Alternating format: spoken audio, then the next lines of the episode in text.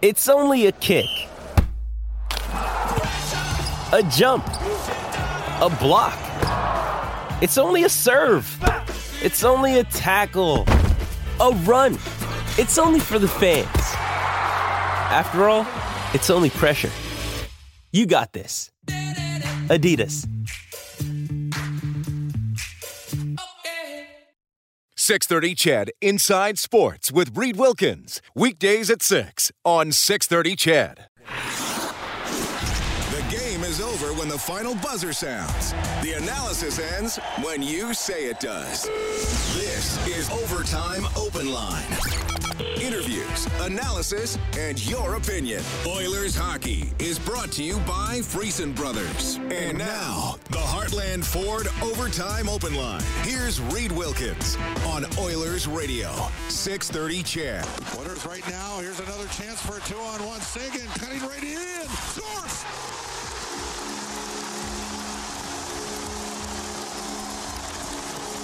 You gotta manage the puck against this team, and the Oilers turn one over. Well, and the Oilers have a 3 2 lead late in the third period with five and a half minutes to go. Dallas gets two goals 24 seconds apart, gets an empty netter, and gets the victory 5 3 over the Oilers tonight in Dallas. That was the game winner from Denis Gurianov from Seguin and Benn at 1502. Seguin would add the empty net goal. So the Oilers suffer a loss when scoring first for the first time all season now 21 and 1 when they get the first goal. Back and forth game. Oilers were up 1 nothing after the first. They trailed 2 1 after two. They got two goals 43 seconds apart in the third. Evander Kane shorthanded, and then Devin Shore out of the penalty box to Leon Draisaitl, and Edmonton had the lead and had the momentum, and they were looking pretty good. But as Bob mentioned in that highlight clip, didn't manage the puck very well down the stretch, and Dallas able to pull it out. Thanks a lot for tuning in tonight. It is 917 Friesen Brothers Oilers hockey. This is Heartland Ford Overtime Open Line along with Rob Brown. I'm Reed Wilkins. Well, Rob, another exciting game, another close game, but uh, unfortunately, this little two game trip, another one that doesn't go Edmonton's way. And I've, I got to tell you, I, when they got those two quick ones, I thought, oh, I think this is turn, going to turn out. They they get the shorthanded goal. They get another one with the guy coming out of the penalty box. It could have been the best penalty Devin Shore ever took in his life, by the way. But uh, but unfortunately, the Oilers just can't put it away. And a couple, I mean, Hintz got a breakaway, and then Dallas gets a two on one, and that turns out to be the difference. Well, a couple things, and I know that in Bob, when he was describing the goal, says you can't you have to manage the puck well against Dallas. And we talked about at the beginning of the season or beginning of the game. A key for the game would be puck management uh, in the neutral zone, being patient. Don't force things because that's how Dallas plays. They clog up the neutral zone. They've got some skilled players. Uh, they're not, you know, all out on the forecheck. They kind of sit back and wait for you to make a mistake, and then they pounce. And we saw that's what happened as the game went on. The, the Dallas Stars kept getting grade A scoring chance after grade A scoring chance. You know, Koskinen let in four in this game and probably saved another four or five that we thought they were going to score. That's the number of uh, grade A scoring chances that the Edmonton Oilers gave up tonight. More tonight than probably the last three or four games combined. Uh, part of it probably was fatigue in the back-to-back games, but some just mental mistakes, not getting pucks in deep, not picking up guys coming through the neutral zone, and the Dallas Stars just kept pressing and pressing, and eventually they broke through and got the goals that they needed. But I agree. I, I, it was funny when Devin Shore was in the penalty box and they scored shorthanded. When Kane scored shorthanded, they show him in the penalty box sitting there, and I've been there. You know, you, you are sitting there. It's a, a one goal game, a chance to put it away. Then you score, and you just like this huge sigh of relief, like yes. Then you come out of the penalty box and you set up a goal. You're thinking, okay, this is going to turn out to be like the best day ever. And then all of a sudden it falls apart for the Oilers. But they played with fire all night long, Reed all night long. They played with fire. They gave up good scoring chances. Koskinen bailed them out. Eventually, Koskinen ran out of magic, and the Edmonton Oilers found that if you don't bring your A game for 60 minutes, it's always it's still tough to win in this hockey in this league, no matter how many chances that you put in the other way. Yeah, well, and really a good start for the Oilers, which is a, a flip flop from a thing we were talking about for about the first half of the season. They've basically uh, the first 26 minutes of the game Edmonton was the better team, and then I think the last 34 minutes of the game, you'd have to give the advantage to Dallas. Though it turned out to be a close game overall, and I, you know, and I think you said it, Rob. Koskinen gives up four, and when he did that media availability last week, and I asked him about stats. You know, you said you don't look at the stats. Is there anything you pay attention to? And he said, "Look, I want to win. I, I look at the standings. I want to make the playoffs." And he said, you, you could have a 930 save percentage and play poorly and have a, a an eight something save percentage and played well. Well, Koskinen's save percentage tonight is 852, which doesn't look good. But I'm, I'm just going to read you some of the highlights because, as you know, Rob, I take notes throughout the game, write down highlights or things you and I might want to talk about. So I'm, the the time is the time remaining in the period. And then mm-hmm. I write down, you know, little shorthanded notes for the highlights. So I'm going to start in the second period. 1031, Koskinen left pad Benn. 945, Benn breakaway, Koskinen save. 923, Koskinen stop Robertson. 258, Koskinen stop Gurianov walking in around Keith. Uh, 218, Hintz stopped by Koskinen.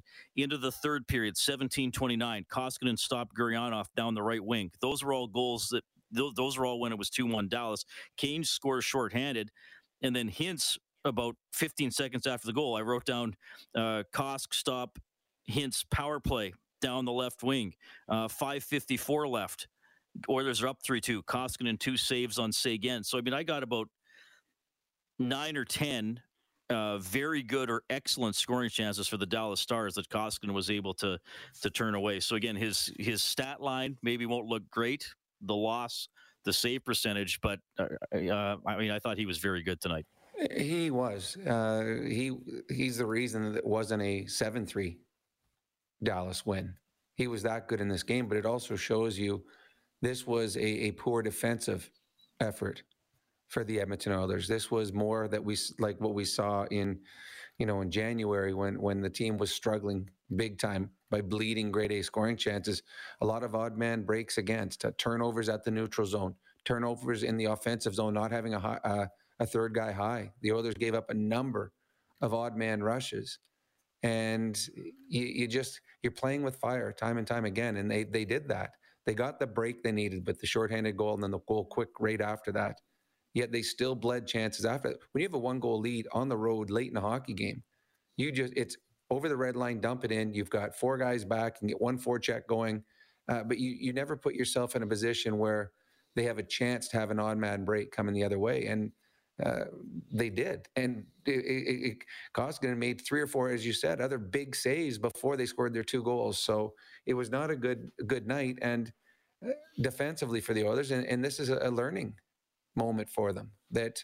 Uh, that you, you can play as well as they have as of late, and, and they're scoring goals, and, and their top lines are playing well. But other teams got good players too, and if you give them good opportunities, they'll make you pay. And this Dallas Star team is a team that's probably going to make the playoffs. At some point, you may have to play them in the in the playoffs, and you played right into their hands tonight by turning the puck over in the neutral zone and shortening the ice for them. Well, and you know, the special team's such a big discussion for this team because there have been long stretches when the Oilers won games I mean, co- hockey's a complex game. It's hard to say that you only win because of one thing after a game, but there were a lot of nights where you could say the Oilers won primarily because of their special teams, where you might say, yep. okay, list three things that influence the game the most, and you'd maybe put the Oilers special teams one or two uh, a lot of nights. It's interesting how it's turned the other way. Even though the Oilers have a good win loss record lately, um, the special teams have not been good. Now, I know they got a shorthanded goal tonight, but they did give up a power play goal. The Stars go one for four with the man advantage. The power play update for Extreme Power Products, your full line Kubota dealer with four locations, including one in Camrose. Check out Extreme with an X, powerproducts.com. The Oilers go 0 for 3 on their power plays, Rob, but also when they had the opportunity. So early in the second period, a goal would have put them up 2 nothing they're not able to score. Late in the second period and early into the third, that power play continued. They're down 2 1. They could have tied it. They didn't. Now, granted, you know, they did tie the game and go ahead later. But then don't forget when the Oilers were up 3 2, they had a power play. Seguin took a penalty with 11:36 to go. Everything was going the Oilers' way, and then Dallas takes a penalty. And, and, you just think about getting a goal in that situation would have been what around seven, eight minutes to go, and and you would have been up four-two, and you would have had three goals in about a six-minute span. And, and they and so they they're not able to get it. I mean, forget about the forget about the percentage. They haven't been able to get it at the right time. We'll talk more about that in a sec. Here's Jay Woodcroft. Rapid goal scoring and so many momentum swings. It seemed like as soon as you felt like you were in a comfortable spot, they would bounce back, or vice versa. Yeah, I think it's uh, two good hockey teams that. Um, traded kind of punch for punch there. It's disappointing the way uh, it ended for us. Obviously, um, we'd like to have that last six minutes or so le- uh, back, um, but. Yeah, not our finest hour in that, that last six minutes, but gonna have to learn for, from it and move on. When you say that, what do you, what does a coach's eye see? Like, there's a bunch of breakdowns and everything's happening. Mm-hmm. How do you slow it down in your head? What do you see that goes wrong there? Well, uh, you know, I think there's there's some individual errors that led to those goals, and then there's some team things that I think structure-wise that we kind of got away from. I think if you looked at some of them, I would say some of them came from fatigue error. And, um, you know, that's no excuse. We can be better. Part of the reason why you have a structure in place is to protect you in times like that. Um, and, uh, like I said, we're going to learn from the, that experience and, and move on. Do you? Your power play doesn't have to be good all the time, but there's times that if it's good this time, it really helps. Yeah. You had the one power play there up three two. Yeah. And it was I? I don't know what my question would be. I guess the goal would have been nice there. yeah, it, it would have been nice. Um, it didn't happen for us. We had a few chances, but it wasn't clicking at the rate it has been over the last two weeks or so. Um, we felt over the last couple weeks it's it's been pretty dangerous, um, but it didn't go in for us tonight. It's not not like anyone wasn't trying, and uh, you know we had time in zone and a couple chances, but it, it was just didn't go in for us tonight. Jay, did you feel like it was an uphill battle at some points of this game? Because you guys could have easily had a multi-goal lead in the 1st and then obviously things swing back. You guys rally back in the third. Was there any frustration from this club tonight? No, I, I don't think there's frustration. I mean, we're disappointed we didn't walk out of here with points, um, but. Uh, these are the types of games that we should expect as we head down the stretch here. Uh, nobody's giving points away, um, especially the teams fighting for playoff spots. They're, um, you know, they're punching back when they're down. And uh, for us, I think um, there's a few moments in today's game that ended up being big moments that we can handle better. We're gonna have to learn from it. We're gonna have to learn from it fast, so that we set ourselves up here down the stretch. You have a couple guys waiting home for you. They're both in Edmonton. Yeah, both in Edmonton. Is this a bit of a, you know, we're done with the trade deadline. You got two new players. You're going home. You're off of this little road trip. Is there a, is this a point to kind of turn things in the right direction? And Yeah, and I wouldn't like. I I think we've played really good hockey here over the last month. Uh, when you put things in perspective, uh, obviously we wanted the result tonight. We didn't get it, but we've we've done a lot of really good things over this last month or so. Uh, I think we're the needles pointed in the right direction, and we have a few new people that we need to integrate into what we're trying to do. And uh, we're keeping, as I've said right from uh, day one, we're, keeping our concentration and our focus on the day's business. Uh, so what does that mean for us right now? We're going to get on a plane. We're going to get back late at night in Edmonton. Uh, we're going to rest up, refuel, introduce a few new bodies, and um, and take on a San Jose Sharks team. Good, thanks. And that San Jose Sharks team, by the way, leading Calgary 4 3 with 5.20 left in the third period. Well, he was asked about the power play, Robin. that's what we were getting into before Woodcroft started talking. Uh, I mean, obviously, like I said, an opportunity early in the second period to make it 2 nothing. No, there would have been a lot of hockey left, and obviously Dallas came on, but that one in the third period could have made it 4 2 with about seven minutes left, and then uh, it's probably game over. Um, you know, it's it's it's changed. It, it's still obviously a very good power play and very dangerous. It is not clicking at the rate that it was earlier in the season. What are you seeing? Uh, well, the biggest thing we've talked about it for a while is when the Oilers' power play was clicking, every team around the National Hockey League was finding out what they were doing well and then devising schemes to slow it down. And then when the first two or three teams were able to slow it down, teams watched video and said, "Okay, this is what they're trying to do. Here's how they're taking it away. Here's where we can be successful." So, teams right now they're not allowing the back door cross ice to, to Leon Draisaitl, which is forcing the Oilers to move the puck in other directions. And you've seen they've added a couple new wrinkles. They've had tonight where the the little high bump where they've set up either Yamamoto or or Kane with one timers off a short little pass. They've tried to do that. They're trying to shoot more from the sides, hitting sticks in front. We've seen Draisaitl do that a lot. They teams are seeing. They know that when Connor McDavid starts ramping it up and, and going down towards the goal line, he's trying to go cross crease to uh, usually Yamamoto backdoor. So they're trying to take that pass away as well. They're they're just they're getting all real tight down low and, and forcing the Oilers to do things from the outside. And that's not the Oilers. I don't know if it's not their strength, but it's not what they want to do. And eventually you got to take what's given. So they're trying to shoot from the back end. When they do that, they seem to create more things down low. But teams are just they're being smarter. They're not they're not running around. The Oilers are at their best when they get the defensive penalty killers running around. And at that point, then they can start picking them apart. The teams are being much more, uh, much smarter. And then if there is a bobble, and this is what we didn't see earlier in the season, teams are being aggressive. As soon as there's a bobble, they're running at players. And that's forcing the Oilers to make perfect passes. If they do, they'll have some success and if someone will be open. But if they don't make a perfect pass, then the next guy's attacking. So when the Oilers were at their best this season, their power play was their biggest weapon. It has not been that for a while. If it gets there, well, all of a sudden you got an Oiler team that's five on five good and power play good. Right now, both of them aren't clicking. It's just the five on five that's been good. That's our adjustment of the game for Pro Drain Text for peace of mind down the line. The Oilers lose 5 3 to the Dallas Stars. Uh, Stars 2 0 against the Edmonton Oilers this season. Both games in Dallas. They're going to meet in Edmonton before the end of the year. Oh, I also got to congratulate Mike. He's getting a $50 River Cree Resort and Casino gift card. I set the line before the game at 50% over or under. What would the Oilers face off percentage be? Mike took the over, and he was right. 52% were the Oilers tonight. Set the line for River Cree Resort and Casino. Excitement. Bet on it. Uh, Kellen, do we have Darnell Nurse ready to go? Okay, back to Dallas. Here's the Oilers defenseman.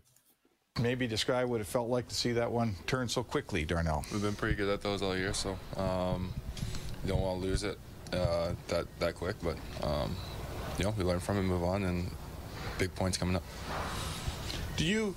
There's a couple points in that game. You get a nice lead, and then you have a power play. You could kind of seal it, and you don't manage to do that. And then you have a couple breakdowns. Is it, you know, what do you look back on? Do you look back at not being able to get that fourth goal, or do you look back on what happened in 24 seconds? No, like I said, we've been pretty good in those situations all year, and it hasn't. Uh, you know, when you're up one with five minutes left, you got to find a way to get points, and we didn't tonight. So. Um, just uh, find a way to regroup and, and not let that happen again.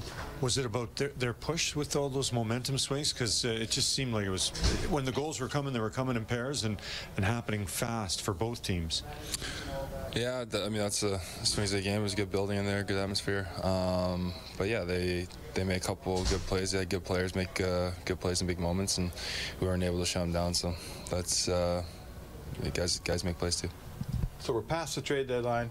You come home now. You, the team's the team. You got two guys waiting for you in Edmonton. Does this, you know, there's whatever's left, I think 19 games. Is this sort of a milestone to kind of get this team ready for, you know, what's to come? Yeah, we're pushing for a spot in the playoffs and, and go from there. So these every game upcoming, uh, we made two two good uh, good additions to our team, and looking forward to having them in the lineup as well. But uh, has 19 uh, 19 big ones for us.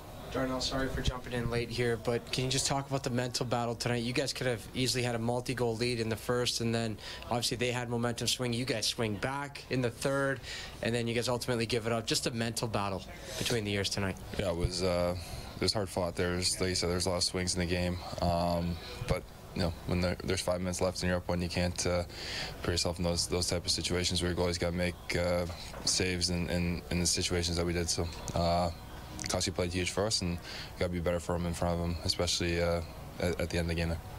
All right, that's Darnell Nurse after the Oilers lose 5 3 in Dallas. He was talking about pushing for a playoff spot here. The Oilers don't get any points tonight. A good result for Edmonton. The Jets beat the Golden Knights 4 0 uh, a result not so good, at least in terms of seeding. Early in the second period, the Kings lead the Predators 3 0, but the Oilers' uh, hold on third place in the division is not affected thanks to the Golden Knights loss. We'll update the standings and give you the scoreboard in a little more detail as we move along tonight. You can chime in at 780 496 0063, the pro's choice for roofing, siding, drywall, insulation, and ceiling systems, CertainTeed Pro all the way. Tell you what, I, I believe we got some of our regular guys already on hold, which is awesome. We're going to get you in. Uh, Uh, I want to hear for some new voices tonight. First time callers will get priority on the CertainTeed hotline tonight, 780-496-0063. There's nothing to be nervous about. Rob Brown is one of the most famous people in St. Albert. but he's very down to earth to talk to. I mean, I, I would understand if people were too shy to talk to Fernando, Rob. Like that would be a different story. Well, they but you're, have trouble. you're very approachable. They, they have trouble because Fernando doesn't talk. It's Kaley Cuoco for Priceline. Ready to go to your happy place for a happy price? Well, why didn't you say so? Just download the Priceline app right now and save up to 60% on hotels. So, whether it's Cousin Kevin's Kazoo concert in Kansas City, go Kevin, or Becky's Bachelorette Bash in Bermuda, you never have to miss a trip ever again. So, download the Priceline app today. Your savings are waiting. Go to your happy place for a happy price. Go to your happy price, Priceline. Much. He's a very shy man. I see him all the time. He's a very shy man, but you'll see him all over the place in St. Albert. Go to any place where the Italian guys hang out, you'll find Fernando there.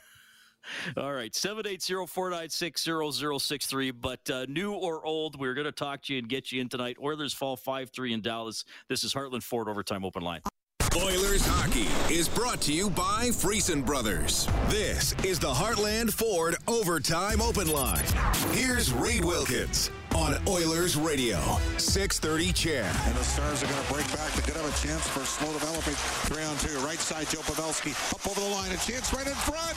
Great save, Mikko Koskinen again. Well, Koskinen with a lot of big saves tonight. That's the save of the game for Reface Magic. Transform your kitchen with ease. See the magic at refacemagic.ca. Stars beat the Oilers 5 3. Edmonton had a 3 2 lead, but the Stars score. Roope Hintz on a breakaway with 5.22 left, uh, left. Gurianov on a two on one with 4.58 to go. And then Seguin, empty netter with 18.7 seconds left on the clock.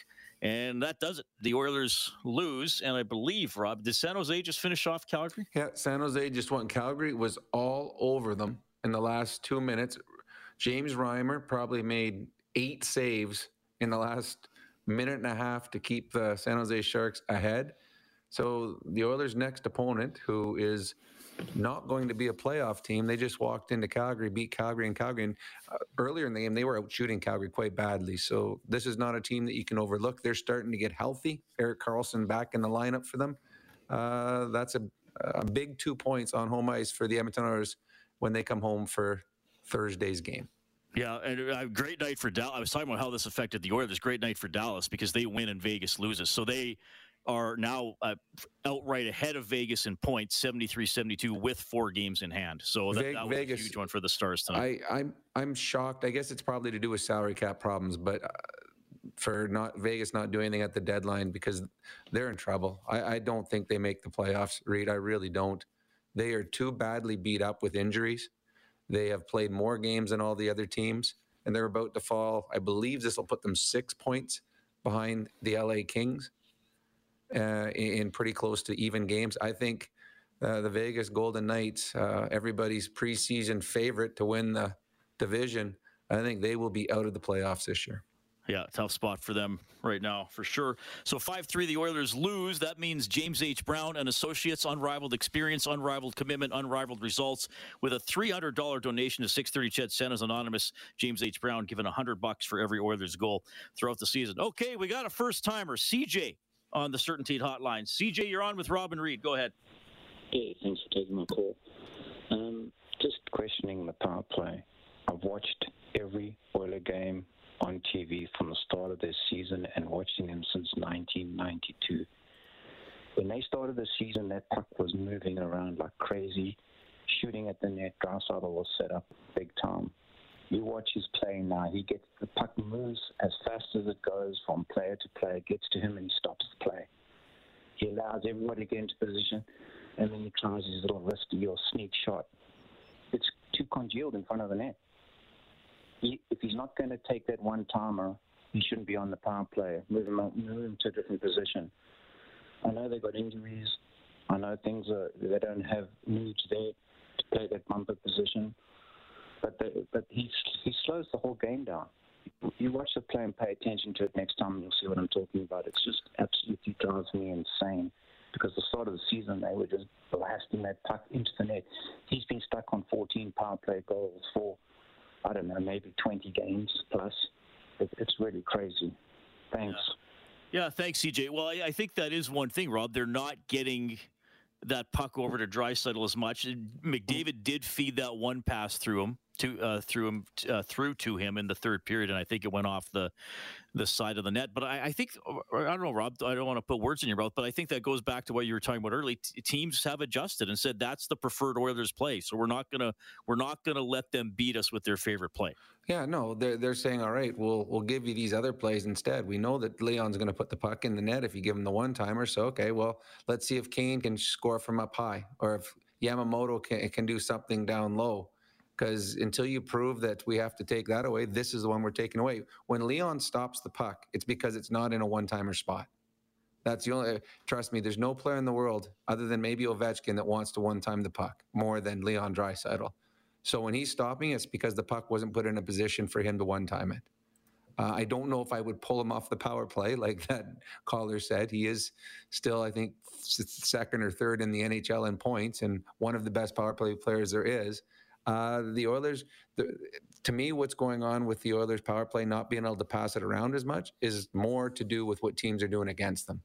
They're just teams are much smarter against how the Oilers play their power play. I I think having Nuge back will make a difference because right now Leon and Connor are on opposite sides, and normally Nugent Hopkins would be up where Connor McDavid's playing as of late. I like him there. Then now he's got two options going across both Connor and Leon. So the players will be in a little bit better positioning when Nuge comes back and gets back on the power play. But it's uh, to me, the Oilers are starting to shoot more from the back end, which is much needed. You're seeing them making a conscious effort to do it. But uh, the biggest reason the Oilers' power play hasn't been as good lately is teams are much smarter defending it than they were earlier in the season. So 5 3, Dallas takes it tonight. Whenever the Oilers get five or more in a game, we turn on the Japanese Village goal light on 630ched.com. That would allow you to go to the website, print up a coupon for a free appetizer to Japanese Village featuring Alberta's own Brant Lake Wagyu. Visit jvedmonton.ca. Okay, we got uh, Jamie up next, 780 496 0063. Hey, Jamie, go ahead.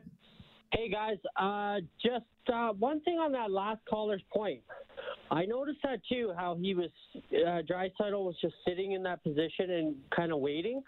But I also noticed that McDavid went to the blue line, uh, to the far side blue line against the boards, and he waited there.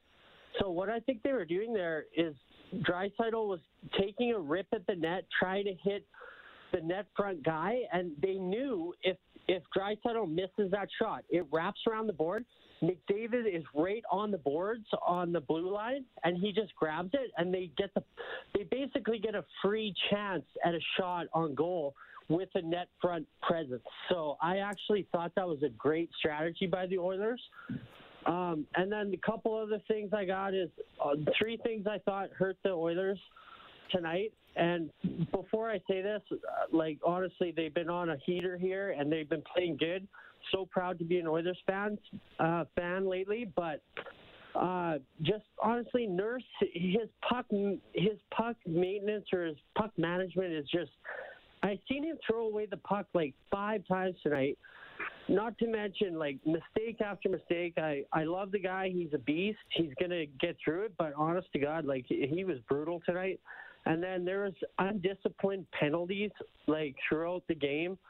They were just like uh, Draisaitl, just like getting frustrated, knocking guys over, and then the back check started lacking. But anyways, that's all I got, guys. Yeah, no, pre- well, that's another thing, Rob. They're taking too many penalties. Yep, I mean, they I, are. I'm not. I, this is. I'm not trying to start a referee debate at all. No, no, it wasn't on the. They, ref. they usually. I mean, f- uh, five last night, uh, four tonight and so nine power plays against and only five four. That's that's another thing. You keep well. I mean, it's like the other team gets to practice their power play a little well, bit. And you know why that's really bad too is their penalty killing is not very good. It, yeah. It's one thing to take a lot of penalties if you've got a you know a top five or a top seven penalty killing unit. You can be a little more aggressive, but when your penalty killing unit isn't good and you're giving up a goal every single game, you can't continue to to take penalties. And a lot of the penalties have been stick penalties and you're stick in an area where you can't do it. Uh, Duncan Keith on a trip, he just got the stick in the feet. Devin Shore coming off the bench, he got his arm right across the the midsection of Pavelski. Those are easy to call. When it's in open ice and your stick is anywhere near the body of the opposition player, they're going to call that penalty. So uh, the Oilers' penalty killing is not good enough, and they take too many penalties. That doesn't help. I, I said at the beginning, a lot of the mistakes tonight I thought were fatigue.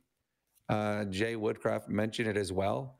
Usually, the mistakes with fatigue are mental mistakes. That gets tired before your legs do, before your your, your hands do. It's the brain that goes first. And I, there was a number of things that we haven't seen in the Oilers game as of late that creeped in tonight, and uh, the Dallas Stars took advantage of a lot of silly mistakes that the Edmonton Oilers uh, made. And if it was not for Mikko Koskinen, this game wouldn't have been as close as it was. Yeah, well, even I want to go back and watch it here. Like even that breakaway goal by Hintz. I mean, that was it was a one on was four. that a, a, a, three on five when it started? Maybe a two. Yeah, and five? then it ended up being a one on four, and he went between all the players. Yeah. That one, I'd have to see. We didn't get a very good view of it. Both Oilers defensemen had kind of went to one side of the ice, which they're cutting off the middle of the ice, and there was two Oiler forwards back there that he went through.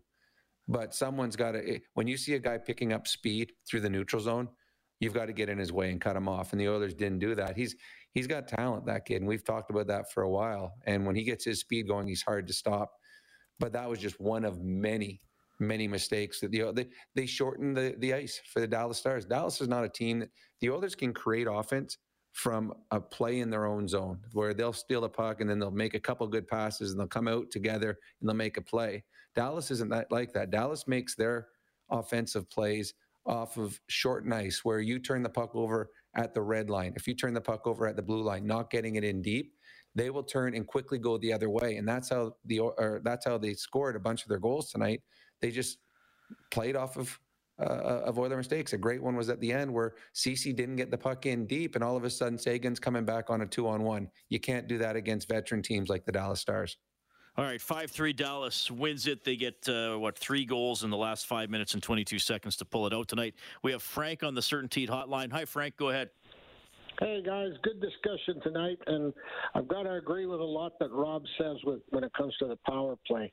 Uh, as I'm watching the game, uh, I can almost predict where the pass is going to go, and if I can do that watching the game, you know that the the opposition team has been prepared by video and everything else, and uh, they're just too predictable. And somehow, I think when they're when they're overplaying a guy like Draisaitl, or when the when the goalie knows that that's where that shot's going to come from, because none of the other guys are going to take the shot the the coaches have to throw something in there because if the if the penalty kill is overplaying uh, the strategy that they think the Oilers are going to throw at them, you got to change it up a little bit and throw something and make it look different Otherwise, we're going to, you know, doing the same thing over and over and expecting a different result.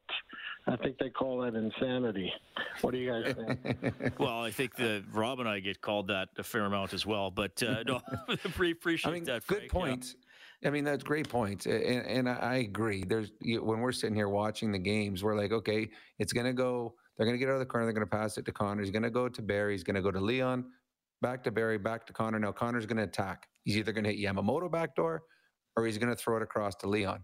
And we know that time and time again. And and like the caller just mentioned, every team has video guys, and their own their only job is to break down video to give to the coaches. Then the coaches will show the the penalty killers, or the coaches will show the power play and say, okay, here's the tendencies. Here's what they like to do. So if Connor starts coming down here, here's the two most ob- obvious places he's going to go with the puck.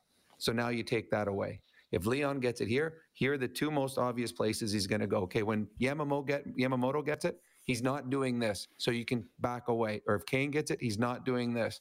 So if you're doing, if you only got four or five things, uh, you have to execute so, so good because the other team knows it's coming. So yes, they, I, I have seen some new wrinkles. They're trying, but sometimes when the brain gets a little bit tired, you just go back to the to the the same old. And I think we saw that at times tonight. They will correct it. They will try to fix it.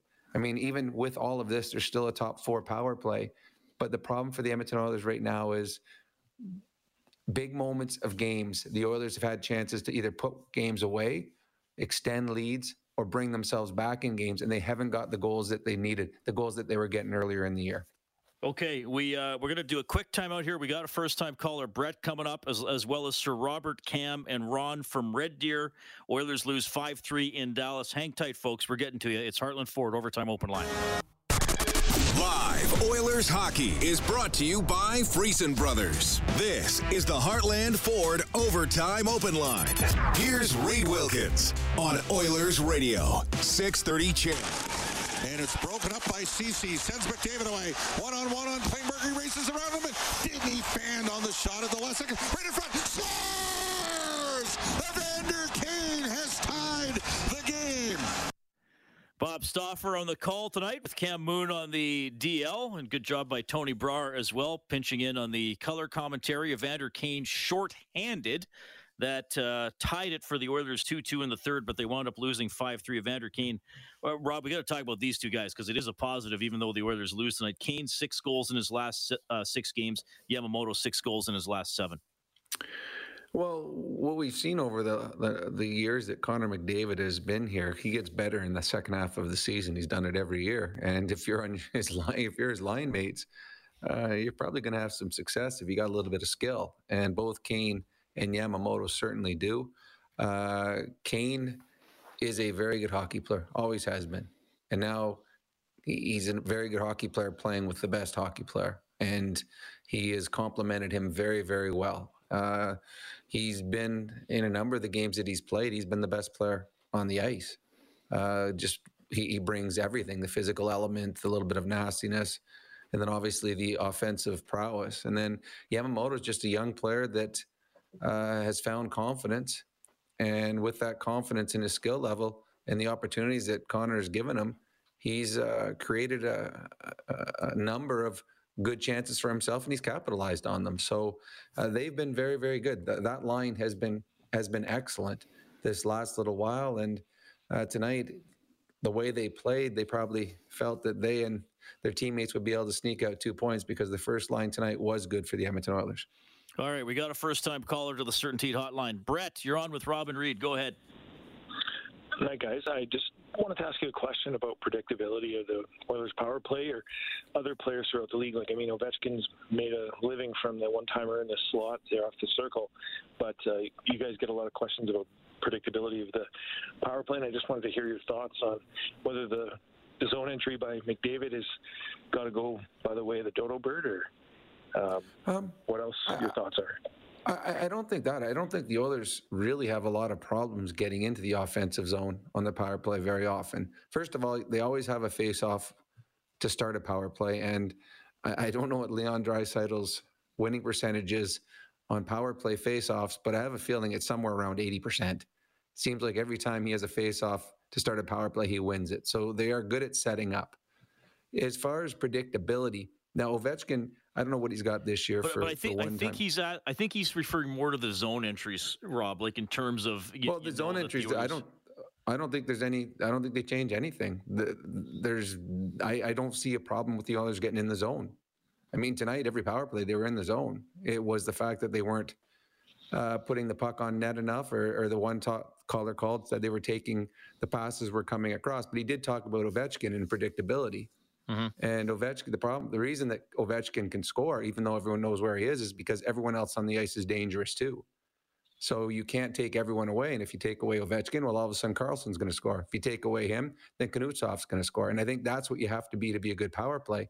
Everyone on the ice has to be dangerous. And for a while there, the Oilers on the back end, they weren't using their defensemen.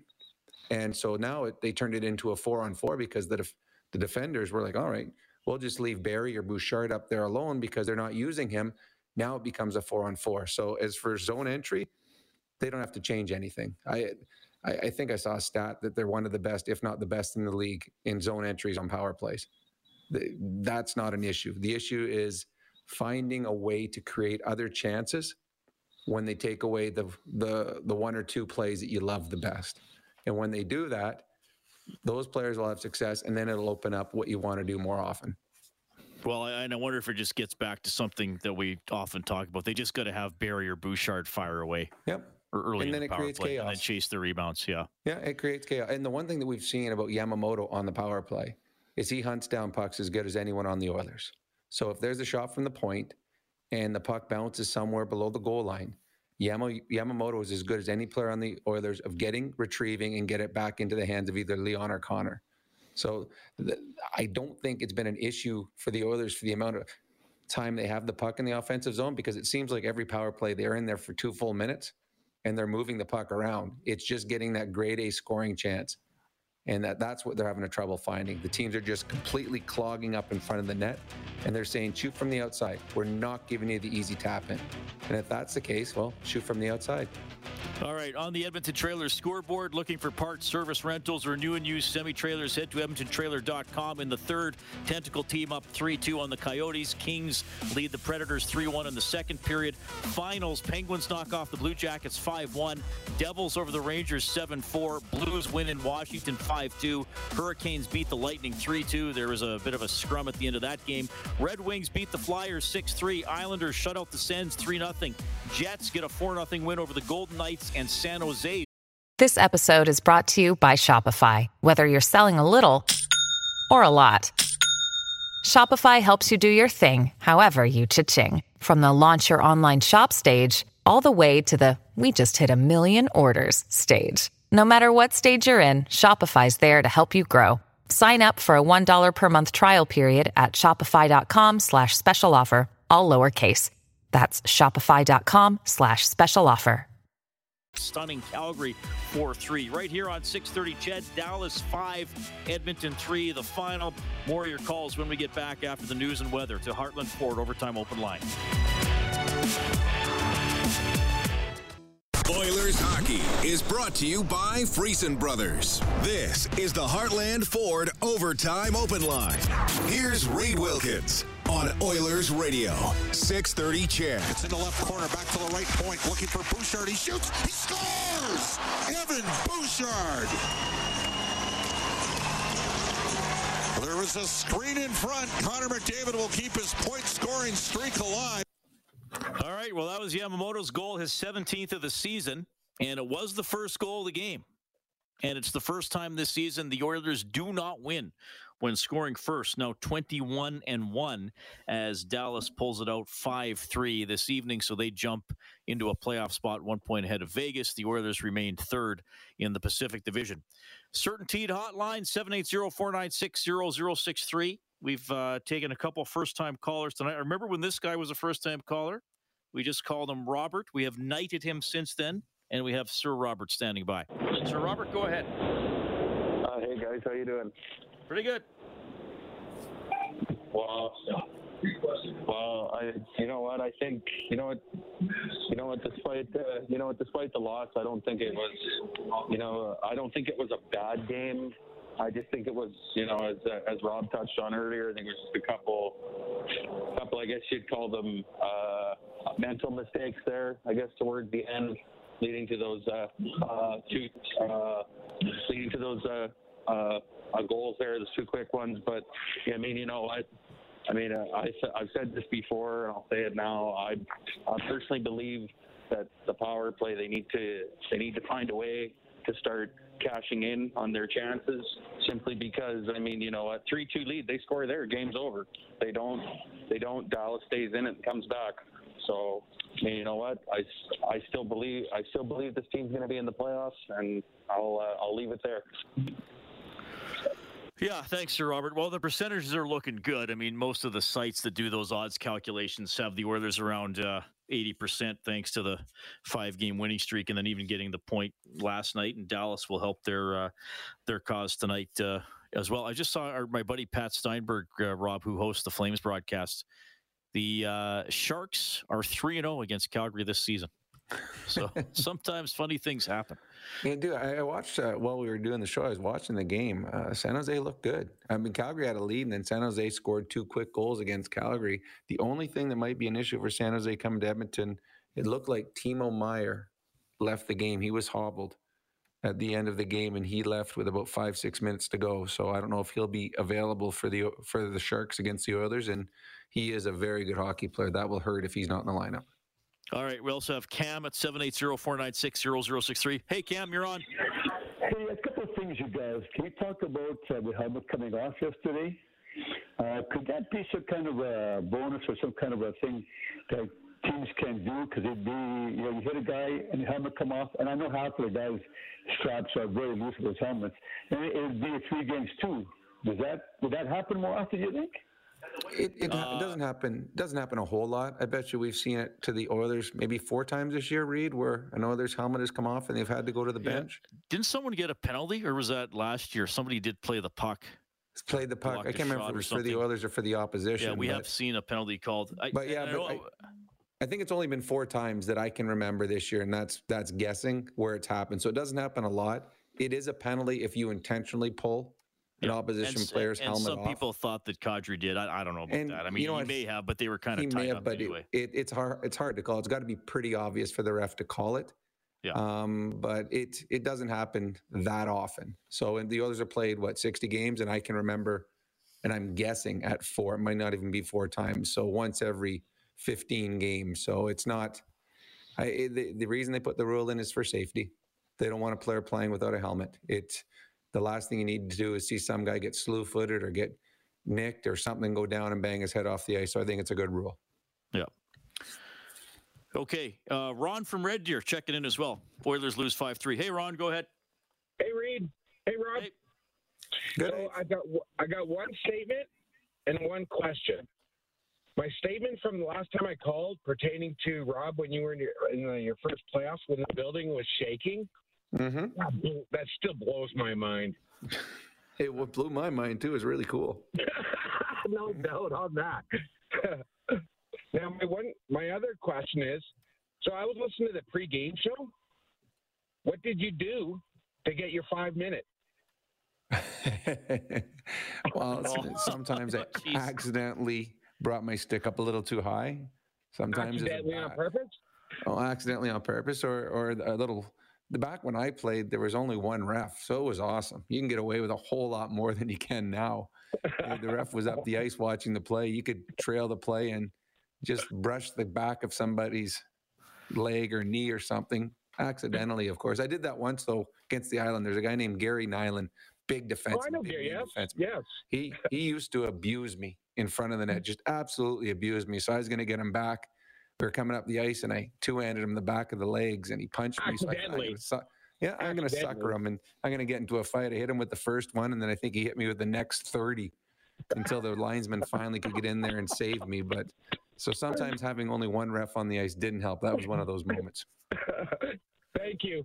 Yeah, thank you, Ron. Good, good question. If people miss the face-off show, and I know Rob, you uh, you do say that every so often that you had the coach. Which do can I ask which coach it was? Yeah, it well, you had a coach that said if you know you got to protect yourself, so I'll give you a couple free major penalties a year. He he said you've because you're a small skilled player, you got to create space for yourself, and to create space is to let the opposition know that you can't take advantage of you.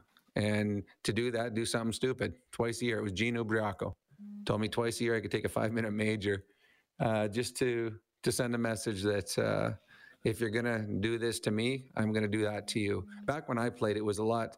Uh, it was a lot dirtier. Uh, I mean, I remember once playing in New Jersey. Uh, I tried to create space in front of the net on a power play. So just as Mario got the puck, I cross-checked Scott Stevens so that I would have an extra two feet to be able to move back and one time the puck. I cross-checked him. He turned around and speared me in the stomach, and I spent the night in a New Jersey hospital. So things like that happened a little more frequently when I played, and unfortunately, I was the recipient of too many of them. Now, I, I think I'm going to take that story and use it on one of those features we put together on the Face Off show. I'm not sure if it's going to fit under "It Happened in Hockey" or "Living the Dream," though. yeah, I don't know if it was living the dream for you. yeah, fun night in the New Jersey hospital. Spent one one night in Boston. I can't remember who got me in Boston, but they got me in the throat, and I had to spend the night in the Children's Hospital in Boston. And I had my feet were about a foot too long in the bed because it was literally a Children's Hospital. I think I was 19 or 20. And my wife had to drive up the next day from Hartford to pick me. I guess it was a little older because I was with Hartford, so 22. My wife had to drive up the next day and pick me up in Hartford from the Children's Hospital. Didn't get much sleep because the bed only went to my knees and the rest of my legs hung over. So I spent. I've been in a few hospitals in my day. Reed. Well, you scored a lot of goals too, though. So I guess Yeah, I was mouthy and I probably deserve most of it too. So I can't blame the guys. Dallas 5, Edmonton 3 is your final. If you missed it, back and forth game. There were some wild swings. Dallas got two goals in a minute 20 in the second. Edmonton got two goals in 43 seconds in the third, but then Dallas late in the third, two goals in 24 seconds to go from trailing to ahead. And then they got an empty netter. Okay, first time to the show. Rick on the CertainTeed Hotline. Rick, thanks for joining us. Go ahead. Yes, I just have a question about the coaching decisions that I think should have been made in the last two games. When they started the overtime, uh, why wouldn't they start Leon? Doesn't he have the best uh, percentage for faceoffs? Yeah, that's a good good question. Yep, it's a good question, but You know, I think I and- just and read. then he could quickly change if they win the draw, get it back behind our net, and then he can change and they can go. I, I don't know why he would do that. Okay, first before before you go to your next question, I just read something the other day though that for the first time in the history of those two playing together, that uh, Connor McDavid's face-off percentage is better than Leon's right now. Uh, well, they were actually they were even coming into tonight. They're they're almost tied. Leon is ahead by 0.07 percent. So, there, so Connor I is mean, way Connor better right than he there. used to be. Yeah. Yeah, okay, Connor well, is getting that's good at it. different. That's different. But but today's game, when they when they tied the game with that bad goal, that the four guys were just standing there. Why doesn't he call a timeout and get those guys off the ice? I think they were on for both goals, weren't they? Same group. Um, Uh, that I, will don't check know. the I know you for you right now. You you don't have to call a timeout if you wanted to change them. You can change them. You didn't have to call a timeout. Yeah, there's no. Um, and I, you don't call a timeout there. I mean, if that's the case, then Dallas should have called a timeout when Edmonton scored those two quick goals, the shorthanded one and the one right out of the box. And and Dallas didn't there. In a one goal game, uh, he, a lot of coaches and rightfully so want to save their timeout just in case you have to pull your goalie and, and rest your players so they get a little extra time with the goalie pulled. So. Yeah, I don't. There was no reason to, to call a timeout. If they didn't want those players on the ice, then they could have just taken them off as after the goal scored. I don't know. We only get what the camera shows us, so I don't know exactly every player that was on the ice. No, I. I got it here on the summary, Rob. So the only, so I I believe he's talking about Dallas's third goal and Dallas's fourth goal. Yep, I Ceci and too. Nurse were on for both goals. Uh, and the forwards were different, weren't forwards- they? The forwards for the first goal were Ryan, Shore. Well, and it says Foegele, but it wasn't Foegele because Yamamoto was coming on the ice, and he was the guy that got turned around by Hintz at the blue line. So that's actually not accurate. And then it says the second goal Was the McDavid uh, line? Who do we have? Yeah, McDavid. Yeah, Kane and, and, and Yamamoto. So yeah, I mean, I guess he, yeah, I guess you could have called a goal a, a timeout when it was four three, but then you're probably thinking you're going to save it. Yeah, I would. I wouldn't have called a the timeout. it'd be the exact same as Dallas calling a timeout when they give up the two quick goals. Now it's a one goal game. You save your timeout in case you want to play your best players the last two and a half minutes with a, a goalie pulled. That way, a minute and a half, there's a whistle. You can call the timeout just to give them a little bit of a rest. So it it was just it was just an odd game that the Oilers looked tired, made mental mistakes, and gave up way too many uh, grade A scoring chances that Koskinen just eventually wasn't able to save them all. All right, Oilers lose five three. We'll get to Adam when we get back in a couple of minutes. Heartland Ford overtime open line. Live Oilers hockey is brought to you by Friesen Brothers. This is the Heartland Ford Overtime Open Line. Here's Reed Wilkins on Oilers Radio, 630 CHED. All right, Dallas five, Edmonton three is the final. The Oilers record 35, 24, and five. They did have a six game point streak going, 5 0 1 in their last six. So, first uh, regulation loss here in a while for the Oilers. Woodcroft's record now 12 6 and 2. This was his 20th game as the Oilers coach. And we welcome to Overtime Open Line for the first time ever, Adam. Adam, go ahead. Hey, thanks, guys. Um, yeah, just you know, I want to make a quick comment. You know, one guy that doesn't get enough praise is Koskinen in the city, and I think you know, i in the past he would let in a weak goal, and then they would continue spiraling out. Um, he, you know, today he kind of rebounded back and he gave the team a chance, and I think he deserves more credit sometimes than he actually gets. I think he actually had a good performance, and the team didn't bail him out when he bailed them out five or six grade A scoring chances, and I just think he needs more credit. He's playing good. Yeah, uh, well, well, yeah, we talked about him off the top for sure. He I, he had a good night despite allowing four. Thought he was kept the Oilers in the game, especially in the second period. Yep, I, quality start. Quality start. Just the defense in front of him wasn't good enough tonight. Yeah, I mean, again, I listed off. Well, I'll do it again here quickly. So the second period, uh, left pad save on Benn. Benn has a breakaway. Robertson is alone in front. That those chances, Rob, were a minute eight apart when it was two one.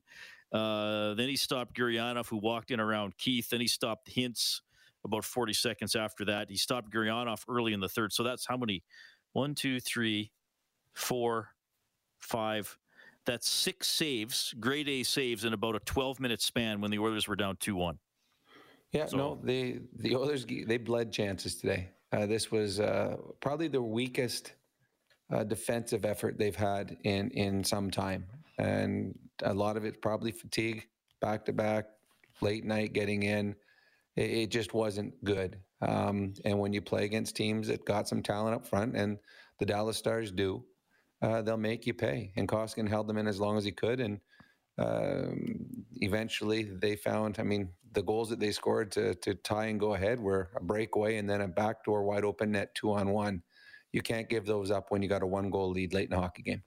All right, let's go back to Dallas. He got his 42nd goal of the season tonight. Leon Draisaitl kind of you make just to the craziness of that game, just how it kind of kept going uh, back and forth between the two teams. Yeah, I thought it was a good game. Um, obviously, I think we could have been a little sharper on those plays at the end there. Um, but, you know, desperation levels high with a lot of teams right now. So um, just a couple mistakes that, um, you know, can't happen. But um, all in all, I thought it was pretty pretty solid effort again. It happened fast. Like those, that 24 seconds seemed to go by about five seconds. Uh, do you? Is there you know, your experienced team. Is there a way to slow that down? I guess. Would you prefer to have it? You know. Well, like I said, it's just in, like, like two mistakes that um, you know with with good teams that that we're playing against uh, right now, you know that that's in the back of your net. So um, we can be we can be better in that area. We know that. Um, so that's something that that yeah we can improve. As an offensive guy, uh, you did have a chance to kind of ice that game a bit, right? It's 3-2, I think. You get power play. As an offensive guy, I guess, what do you look back on? A chance to to score more and win a game that way, or the fact that you guys didn't defend as well as you could? What you know, there's two ways to win that game, I suppose. Well, both. Um, probably could have scored on that power play and be sharper on the on the plays against. Yeah, well, fair enough, Rob. The team that loses usually wanted to score one or two more and keep one or two more out of their net. But but I think fair question by Spec. I mean, we talked about that. That could have been a big moment with the power play that wouldn't have guaranteed you the win being up two with about seven minutes to go, but would have had you probably over a 90% probability to, to win it. So here we go, Rob. LA is winning tonight. Mm-hmm. So they could go three up on Edmonton. At the moment, they're uh, they're one up, uh, but then a costly loss for Vegas. They remain three behind the Oilers. The Oilers have two games in hand, and even more costly for Vegas. They're now a point behind Dallas for the last wild card spot, and Dallas has four games in hand. So that's the, yeah, Vegas. The, I mean, there's other things to update, but those are the key ones tonight. Well, Vegas. The only way Vegas is making the playoffs is catching Edmonton or LA. They're, they're not catching. They're not getting a wild card spot. They're too far behind Nashville in points in games, and uh, they're now behind Dallas, and Dallas has four games in hand. That's just even if Dallas goes two and two in those four games, that's five points ahead with less than 20 games to go. So, uh, and, and, Vegas, they're still not healthy. They, I mean, their best players are injured. Their backup, their their starting goalies out. Their two top line wingers are out, both Stone, Stone and Pacioretty. Reilly Smith, their their second line centers out, and none of them are coming back anytime soon. So Vegas is in so much trouble. They they needed the LA Kings to fall apart. Is what they needed for them to have any chance at all. And LA is having a good game tonight against Nashville. LA is who the Oilers are probably going to play in the playoffs, and that's going to be a tough out. They they play a big, hard playoff style hockey. They're physical, and they are slowly getting healthy. So we, I think, next week the Oilers see LA at home and it'll be could be a, a preview of the first round of the playoffs. But uh, the Edmonton Oilers got some games here at home ice. Uh, a big game against the Calgary Flames. There's points on the line. Uh, they can certainly put uh, points in the bank to to help push the the Vegas Golden Knights a little further back. But to me, this is a race between LA and Edmonton to see who gets home ice All in right. the first round. I got to jump in, Rob. We got David standing by to do the news. Oilers fall 5 3 to Dallas. Uh, thanks to Kellen Kennedy, our studio producer, and of course to Rob Brown. You've been listening to Heartland Ford Overtime Open Line. Take care, everybody.